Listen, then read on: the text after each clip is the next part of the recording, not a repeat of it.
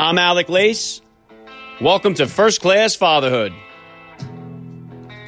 I've been on the low, I've been taking my time. I feel like I'm out of my mind. It like my life ain't mine. Who can relate? Ooh.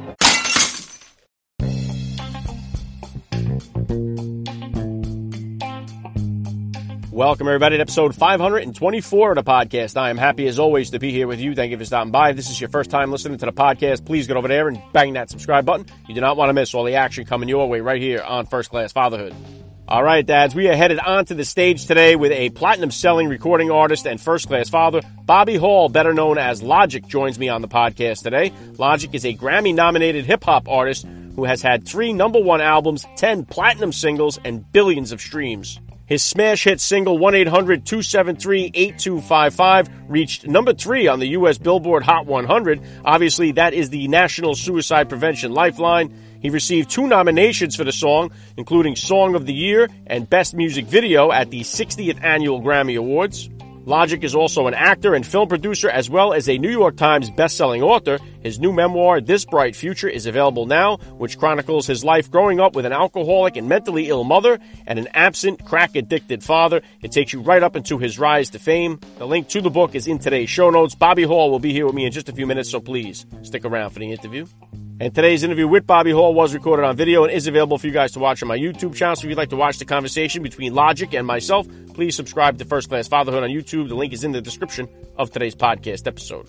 All right, and if you guys enjoyed today's interview with Logic, you got to go back and check out so many of the other musician dads that I've had on the podcast here, including three Backstreet Boys, Nick Carter, AJ McLean, and Brian Littrell, all stopped by, as well as NSYNC's Chris Kirkpatrick. I've also had Boyz II Men Shawn Stockman on the podcast here, as well as Sugar Ray Band's Mark McGrath. Go through the archives of the podcast. You'll find many other music dads that have joined me right here on the podcast. Be sure to follow me on Instagram at Alec underscore Lace for all the other upcoming guest announcements. And I cannot say thank you enough for all your support out there, helping First Class Fatherhood rise up to the ranks of one of the top 1% of all podcasts downloaded worldwide. That's all because of you guys out there. If you're enjoying the podcast, please help me with that rating review. It always goes a long way to help me out. And as always, guys, please help me spread the word about the podcast. Every father in your neighborhood or in your contact list, let them know about the show that's here celebrating fatherhood and family life. Fatherhood rocks, family values rule, and every day is Father's Day right here with me. And I'm going to be right back with Logic. I'm Alec Lace, and you're listening to First Class Fatherhood.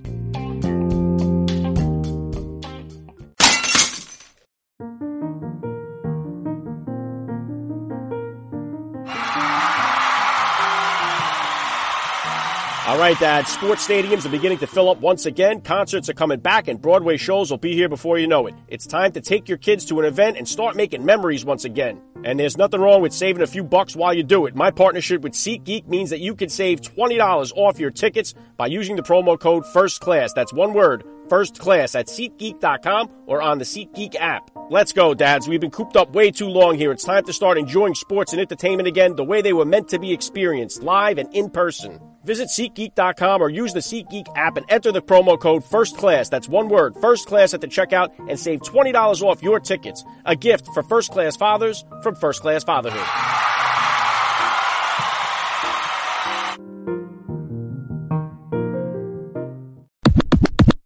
Joining me now, first class father Bobby Hall, better known as Logic. Welcome to First Class Fatherhood.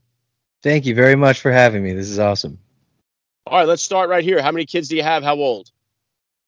I have seven kids. I'm joking. I have one child, little Bobby, Sir Robert Bryson Hall III, who is almost 19 months.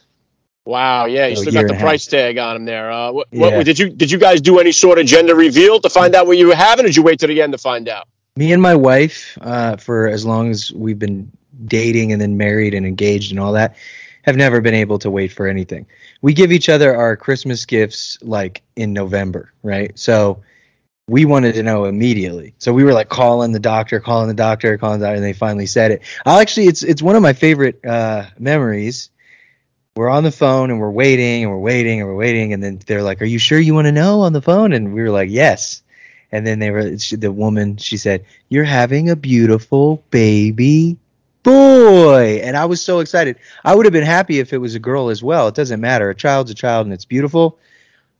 But I wanted a boy. I, I just wanted a. I mean, I'm a man. I don't know. yeah. Hey, listen. I, we had three boys first, then we got our girl on the fourth try. Otherwise, we'd have five by now. But we got her on four. you go. You go for any more kids? Or you get one and done here?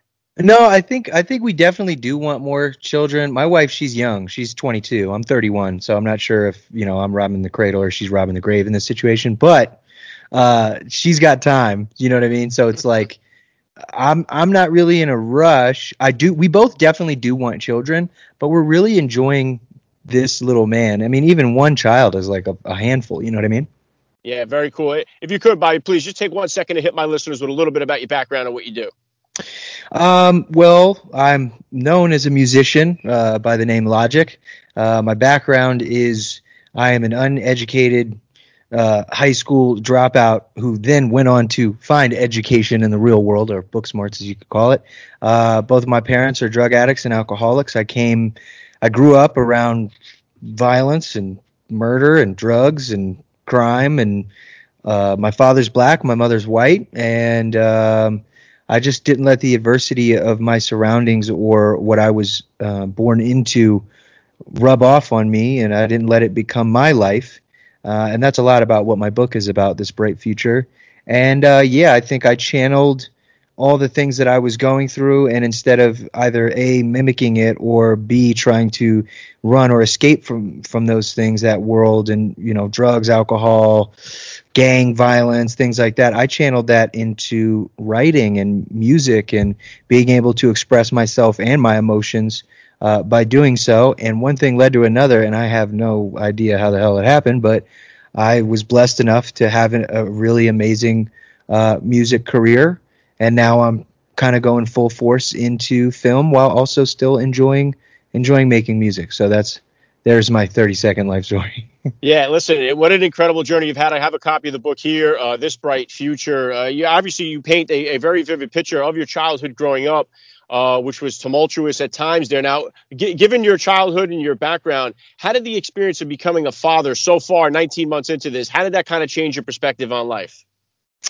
Yeah, I mean, it's like all the cliches they say about children are true. Like you'll know you could never love anything as much as this little person your life isn't your life anymore. Like it's just so true. Like every little decision that I make, um, I make it for my son. You know, um, and it's funny because coming from the background that that I do and having never really had a family, it's kind of been my life's goal to have a family. Excuse me, and to create something of my own. And I did it. Only it's way better than I thought it would have ever been and it happened all just by chance and randomly and and it just it just happened so i'm very lucky um, but it, it is completely and utterly changed the way i view every aspect of my life yeah, very well said. And one, one thing I'm curious about, Bobby, in the experience of writing the book, This Bright Future, um, you know, I, I, grew up with alcoholic parents. Both of them passed away before I became a father myself. I'm a recovering alcoholic and an addict as well.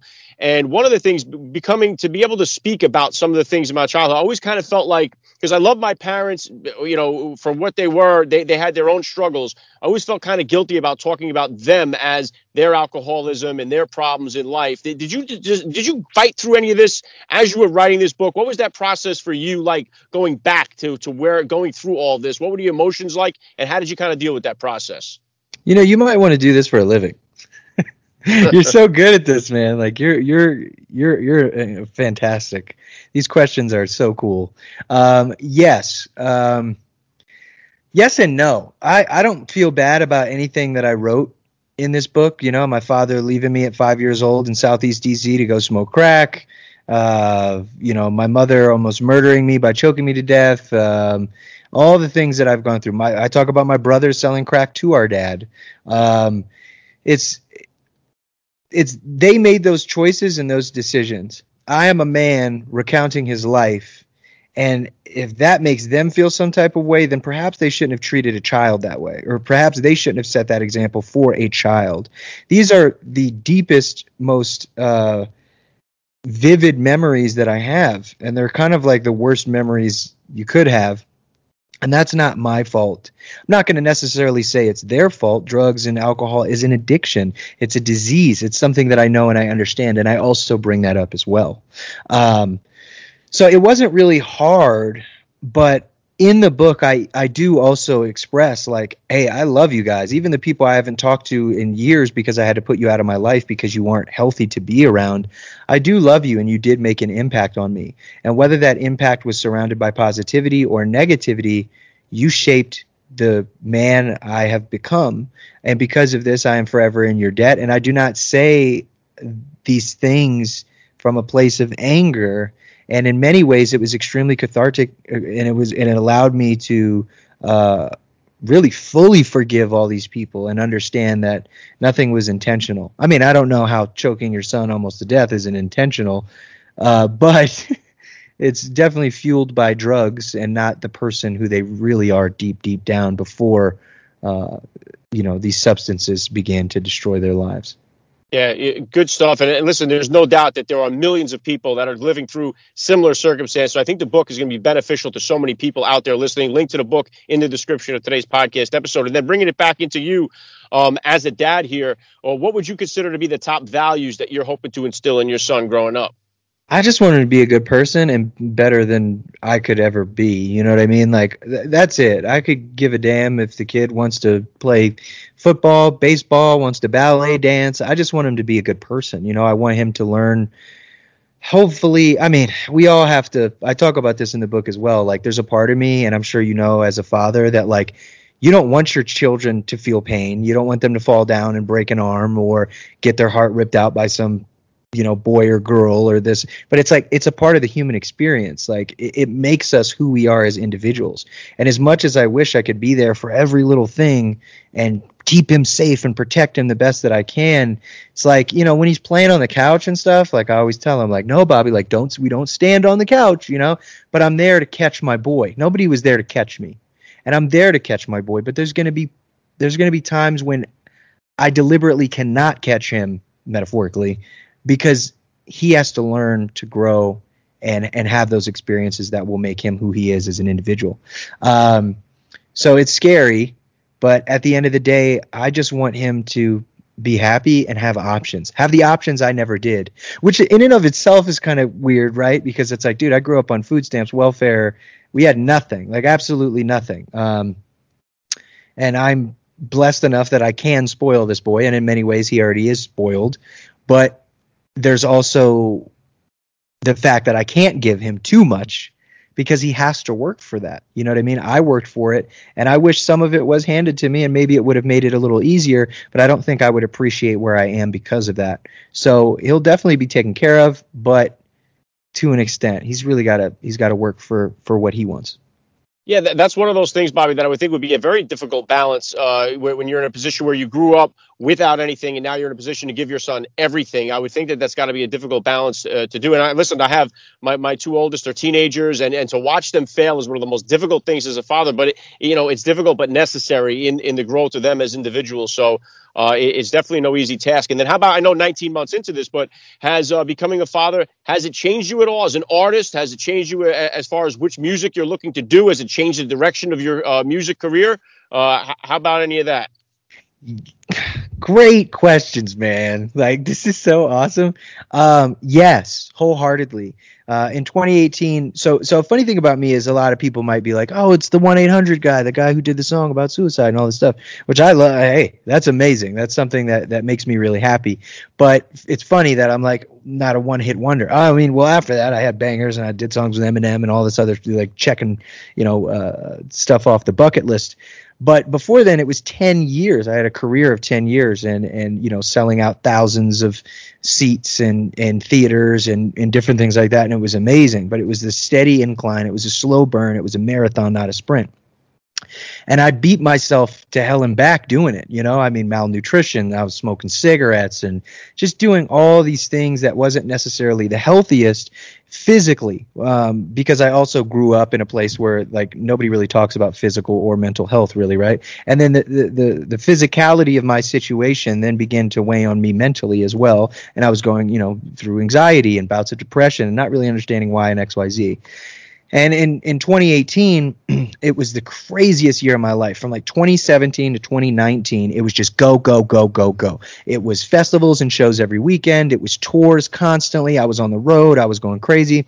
And then by the end of end end of that, like around in, in 2019, uh, you know, my wife is pregnant, and then I just start to realize like what's what's important and what matters most financially i was blessed enough and am to be in a, in a position in a situation where i can do anything i want however being in music hell entertainment in general we're always told that we're not good enough and that if we stop or slow down that we're going to fall off i've had people tell me a million times oh you fell off you fell off it's like all right I don't know what that means. I just I just released an album and sold a quarter million units in a week. Like what are you talking about? Like do you know what I mean? But also success shouldn't be defined by numbers. And and this is the value that I'm sorry, I'm going on this tangent, but to answer your question, that I found in my son.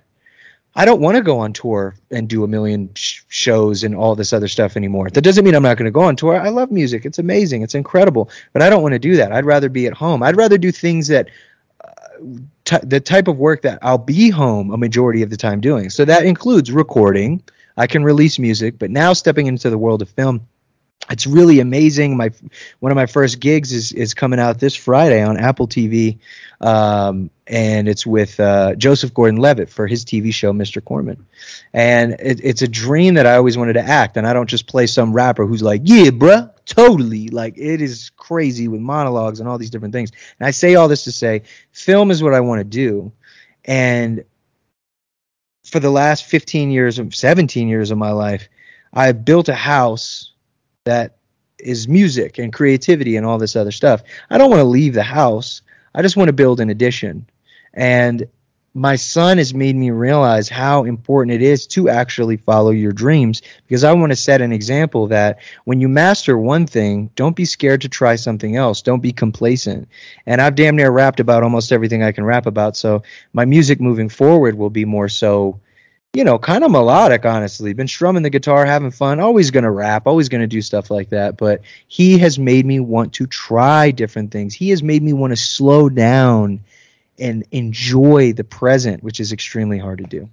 Yeah, very well said and very true. Very hard for all of us to do. I know a lot of times we're we're at work, we're thinking about being at home, and we're at home, we're thinking about things at work. So it's definitely a, a balance to do there for sure. And, and, listen, the music game has obviously changed a lot since you first got into it here. Everything now, and even with the pandemic, has forced everybody online, everybody doing streaming. Uh, it's definitely changed the scope of it. So, what kind of um, advice, I guess, would you have for the parents out there that have kids that are interested in a music career and are seriously trying to trying to make it in the music industry? What what kind of message would you give to steer to parents to, to, to help them with the kids? Do you mean in, in this time in general, or specifically through COVID? Well, either or. I mean, it's changed a lot. Uh, either way, I think the pandemic has uh, just kind of uh, fed the fire of the change in the music industry. I agree. Um, I think I, I think anybody should just truly encourage their children to do whatever. Like if they're playing video games all day, it's like do you want to make video games? Would you want to test video game be a video game tester? There's like there is a world in whatever somebody can want to do but even there it's still hard work. It isn't just playing video games. So i think it's about really connecting with your child. Mind you i say this as my kid is 19 months old right? So it's like i don't have teenage boys. I don't know what that's like yet. You know like no dad shut up. You don't understand. Like uh but I think doing the best that we can to one not have amnesia, remember what it was like to be wild and crazy in that age, and have dreams and ambitions that our parents didn't even understand. You know what I mean? So um, I would just say, listen to your kids, really help them do do what you can and it's not even monetarily it's not about that it's about time time is obviously something that you can't buy or buy back so i think investing in in taking a genuine interest and what your child is doing, even if you could give a shit. Like if you don't really, this doesn't interest you, do your best to make an effort to try to find something that does interest you about this specific thing. I mean, it's even like time with the spouse. Like say say your spouse loves pottery and you could give a damn about making pots. You know what I mean? Um, is it really about the pottery? One, you're doing that for the person that you love, but two, it's more about like, wow, here's an opportunity for us to sit alone and create something while having conversations. So if you enjoy the person that you love and getting to know them, ask them questions that you could have never even have thought of before and now you're put in this in this situation. So it's less about what is being done and i think it's more about the connection between the two. And i think if a parent wants to support their child all they have to do is talk to them ask questions. I mean literally asking questions is kind of one of the greatest things ever. Not necessarily intentionally like challenging the kid or maybe you don't like it so you want to ask them questions to try to deter them from doing this thing. Don't make it about yourself. Make it about the kid. Because if you were that kid wouldn't you just want someone to be there that loves you and supports you and cares enough to actually uh, you know try to gain some knowledge of the things that you're interested in? So there's my two cents yeah, no, I listen. I love that. My oldest son actually became very interested in chess early on, and I, I Dude, never played I love chess. chess. bro. I never played it. I never knew. I never even knew how, and I learned how to play it, so I can play it now. Every all of us in the family, all six of us, play chess, and so it's become a big part of the family just because it was something he got interested in. So uh, it, you never know which way it's going to lead. So, I, real quick, I wanted to ask you, what does your bedtime routine look like uh, so far? Are you a lullaby guy? Are you reading them stories? What does bedtime look like in your house? Bedtime for little Bobby is okay. So th- actually, let, us break it down. So after his first nap, we, we hang out. He wakes up around three o'clock, right? So after, I mean, he gets up at like six thirty in the morning, and then he, he takes nap time around one, and uh, and we'll hang um, depending on the day, right? Depending on when I'm working and when his mom is working and all these other things. But for the for your typical day of us together, we'll hang and play. And I have this like, I'm not really like a manly man, you know. I'm not like a like a like a Tim Allen home improvement fix it kind of guy but I built this kid's remote control car that you can sit him in, and I was like felt so accomplished. So sometimes I'll drive him around in that, or we'll play in the basketball court, and uh, or we'll draw. Oh, he's obsessed with music right now. We're gonna get to bedtime, but he's ex- obsessed with music, dude. There's this uh, one of my favorite artists in the world. His name is Toro y Moi, and he's kind of like an experimental indie, really cool guy. And that's one of his favorite albums. It's called What For. But I just got him into Metallica, dude insane. Hardwired to Self Destruct is like his favorite Master of Puppets, of course. And what he does is he'll is he'll go into my study and he'll like go to the vinyl player and he he does this, which means like music, music, music, and he goes like this, all crazy and all over. And we put that on. We'll do that for a little bit, and then obviously he'll eat dinner, and then after dinner's bath time. Usually I let him and his mom do bath time, but I'll pop in. Uh, since the day he popped out of the canal, he's always um, uh, I, I, made him this mixtape. This little, it's called Bobby's Bubble pa- Bobby's Bubble Bathapalooza, and it's just all Frank Sinatra songs. So every night at six o'clock on the dot, boom, we hit play and we listen. He listens to Frank Sinatra, and uh, when it comes time to put him down, I read him. Well, my favorite book is "I Love You as Big as the World." I don't know if you've heard of it. I love it. It's about these little baby bears and stuff, and it's really cute. Which is another thing. Sorry, I know I'm going off on this tangent. We'll, I'll, I'll wrap it up in a second.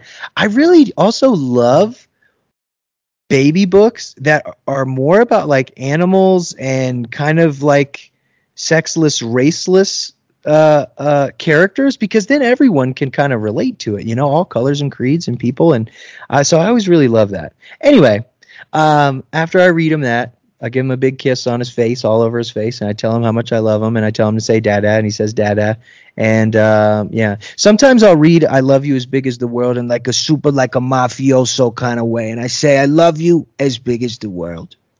I love you as far as a star. I just like to be funny with him, and then um, and then his mom rocks him, puts him in the crib. He loves to be in the crib awake before he goes to sleep. He demands it, and uh, and we get the. Um, the good old fashioned baby monitor. Daddy pours a glass of wine. We watch Friends or some Wes Anderson or Tarantino movie in bed, and and that's a fun family night putting our boy to sleep.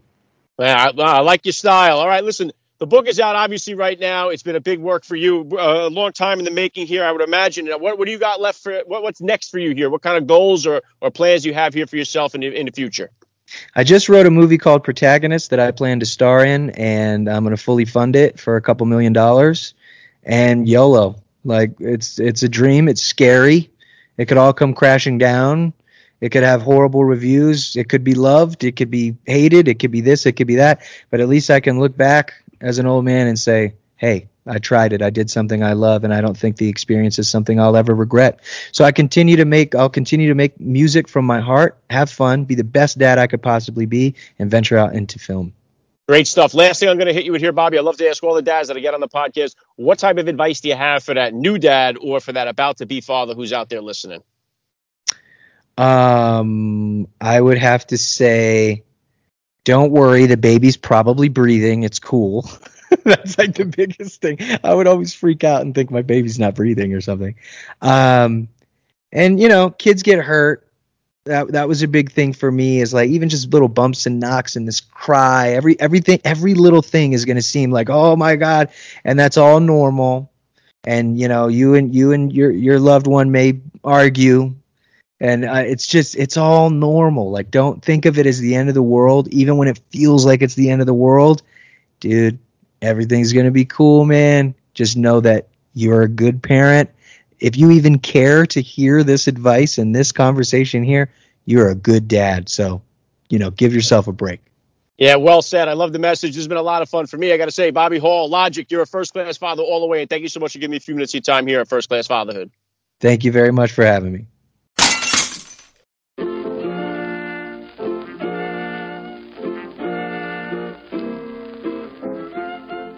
Back to wrap things up here at First Class Fatherhood. I got to give a special thank you once again to Logic, Bobby Hall, for giving me a few minutes of his time here. That was so cool. Please hit me up on Twitter, guys, or drop me that DM on Instagram. Let me know what you thought about today's episode. I always love to read your feedback. Lock it into that Instagram account at Alec underscore Lace for all the other upcoming guest announcements. And if you enjoyed today's podcast with Logic, go back and check out so many of the other musical dads that have joined me right here on the podcast Backstreet Boys, Boyz II Men, NSYNC. Uh, I've had so many on the podcast here, so just scroll through the archives. I'm sure you'll find one that you're interested in listening to. I can't say thank you enough for listening. I'm Alec Lace. You have been listening to First Class Fatherhood. And please remember, guys, we are not babysitters, we are fathers. And we're not just fathers, we are first class fathers.